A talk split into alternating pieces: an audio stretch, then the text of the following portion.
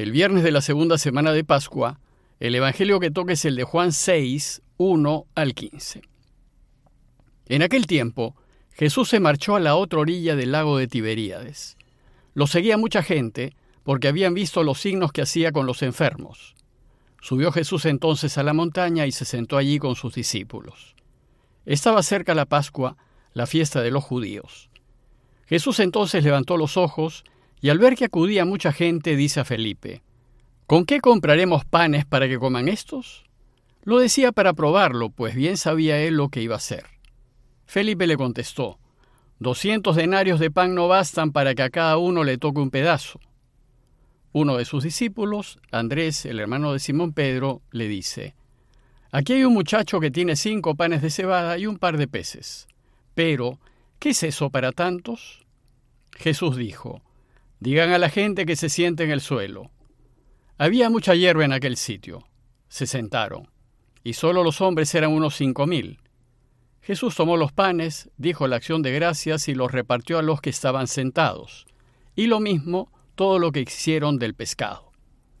Cuando se saciaron, dice a sus discípulos, Recojan los pedazos que han sobrado, que nada se desperdicie. Los recogieron y llenaron doce canastas con los pedazos de los cinco panes de cebada que sobraron a los que habían comido. La gente entonces al ver el signo que había hecho decía, Este sí que es el profeta que tenía que venir al mundo.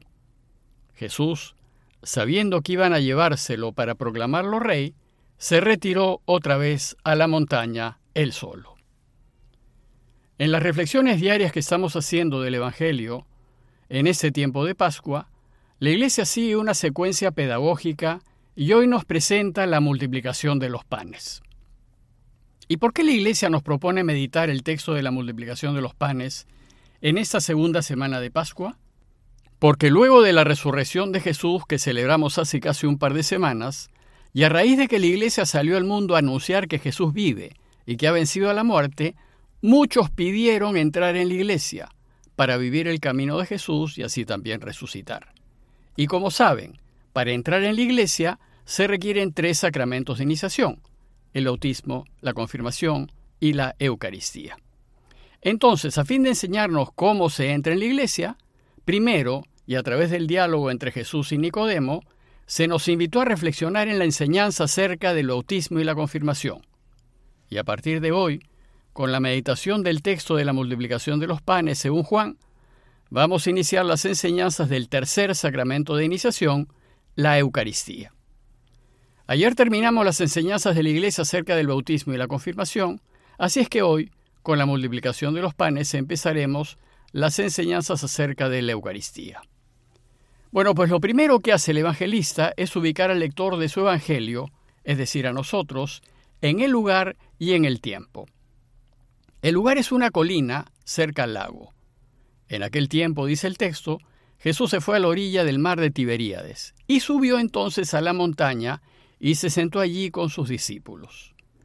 La mención de la montaña es muy importante, pues así como Moisés subió a la montaña para recibir los diez mandamientos que regirán al pueblo de Israel, aquí Jesús sube a la montaña para compartir con nosotros el pan del cielo, la Eucaristía, que alimentará al nuevo pueblo de Dios, a su iglesia y el tiempo de este suceso fue cerca de la fiesta de Pascua. Dice Juan que estaba cerca la Pascua, la fiesta de los judíos. Y la Pascua es la fiesta judía que celebra la liberación de la esclavitud egipcia. Y para iniciar las celebraciones, los judíos tienen una cena solemne en donde comen el Cordero Pascual que es el símbolo de la libertad. En esa última cena pascual que Jesús celebró con sus discípulos, instituyó la Eucaristía, poniéndose Él en el lugar del Cordero Pascual, pues es Él quien da la verdadera libertad, y nos invitará a comerlo a través de los medios del pan y del vino. Y nos invitará a comer de Él para que también alcancemos la libertad y vivamos. Después de ubicarnos en el lugar y en el tiempo, Juan entonces nos presenta la situación. Dice que lo seguía mucha gente, porque habían visto los signos que hacía con los enfermos, y los signos que encandilaban al pueblo eran las curaciones, unidas al perdón de los pecados, que hacía Jesús. Esos signos indicaban que Jesús podía ser el Mesías, pero, además de curar, Jesús también enseñaba su camino, enseñaba el modo como hay que vivir si queremos volver a Él. Enseñaba cómo hay que vivir si queremos que Dios reine en este mundo y lo cambie. Por tanto, el pueblo seguía a Jesús tanto por las curaciones que hacía como por las enseñanzas que ofrecía, y la gente iba a oírlo. Dice Juan que entonces Jesús levantó los ojos y al ver que acudía mucha gente, dice a Felipe, ¿Dónde compraremos panes para dar de comer a toda esa gente? Jesús se preocupa porque la gente que lo sigue no ha comido. Y sabe que no ha comido porque anda pendiente de nosotros, vive preocupado de nuestras necesidades. A este punto Juan hace una nota y dice, esto lo decía para poner a prueba a Felipe, pues bien sabía él lo que iba a hacer. Esta es una nota que claramente remite a los tiempos en que Juan escribió su Evangelio, a fines del primer siglo, cuando ya la iglesia creía que además de Mesías, Jesús es también Dios. Y entonces, y a la luz de la pregunta de Jesús, ¿dónde compraremos pan? Felipe contestó, doscientos denarios no bastan para que a cada uno le toque un pedazo de pan. La comunidad tenía doscientos denarios, es decir, el valor de doscientos días de trabajo. Pero eso no iba a ser suficiente para dar de comer a tanta gente. Y por su parte Andrés, el hermano de Simón Pedro, le dice, Aquí hay un muchacho que tiene cinco panes de cebada y dos peces, pero, y repite también la misma dificultad, ¿qué es eso para tantos? Nuestra tendencia natural es a confiar más en los medios materiales que tenemos que en lo que Dios puede hacer, y esta tendencia nos impide confiar en la providencia de Dios. Entonces Jesús se dispuso a resolver el problema, y dijo, Digan a la gente que se siente, y ellos se sentaron. Además nos dice que había mucha hierba en aquel sitio, es decir, era un sitio cómodo, así como las casas en donde en los inicios y por falta de templos, las comunidades celebraban las Eucaristías. Juan también nos dice que había mucha gente, solo los hombres eran unos cinco mil. Los judíos no solían contar ni a las mujeres ni a los niños, pues para la cultura judía de entonces, los únicos que tenían valor eran los hombres. Descrita la situación, entonces tiene lugar la enseñanza acerca de la Eucaristía. Los cuatro evangelios recogen relatos de la multiplicación de los panes. Sin duda fue un relato muy difundido en la tradición de la Iglesia, pero además Mateo y Marcos nos relatan una segunda multiplicación de los panes. Es decir, en total, los evangelios nos transmiten seis relatos de multiplicaciones de panes. Los estudiosos consideran que todos estos relatos son eucarísticos y la presencia de seis relatos de la multiplicación es una indicación de la importancia de la Eucaristía para la primera comunidad de la Iglesia.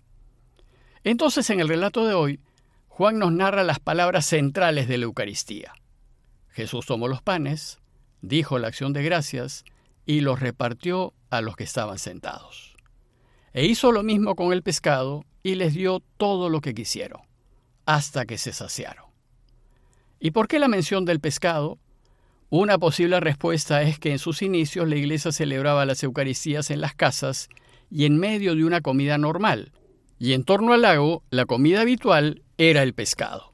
Sin embargo, ya en tiempos de San Pablo, como se puede ver en 1 Corintios 11, 17 al 28, la Eucaristía en medio de las comidas generó algunas dificultades.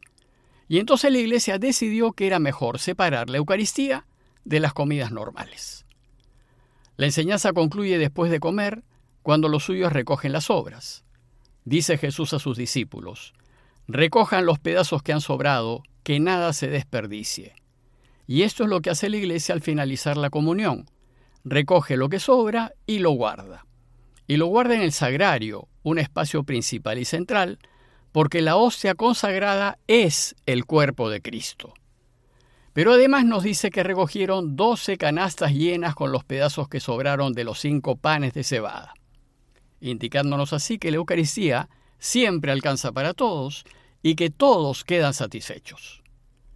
Por último, Juan nos cuenta el resultado de ese acontecimiento y menciona dos reacciones. Primero la de la gente.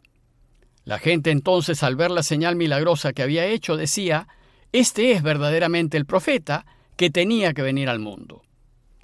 La Iglesia reconoce al resucitado como el Mesías esperado en la Eucaristía. Y como resultado, el pueblo quiere hacerlo rey. Y la segunda reacción es la de Jesús. Jesús rechaza la tentación de ser rey y se aleja. Dice el texto que sabiendo Jesús que iban a llevárselo para proclamarlo rey, se retiró otra vez a la montaña, él solo. El Señor quiere enseñarnos que efectivamente Él es el Mesías y es rey, pero no es un rey como lo espera el pueblo. Él conquistará el mundo no por el poder ni por la fuerza, sino por la no violencia, la entrega y la humildad. A manera de conclusión, los invito a reflexionar en las siguientes preguntas. Primero, ¿cómo entiendo yo la Eucaristía? ¿Qué significa ella para mí? Y segundo, ¿Qué importancia le doy a la Eucaristía en mi vida y en mi seguimiento de Jesús? Pidámosle a Dios su ayuda para descubrir todo el valor que tiene la Eucaristía, de manera que nuestra comunión tenga pleno sentido y nos compenetre cada vez más con el Señor. Parroquia de Fátima, Miraflores, Lima.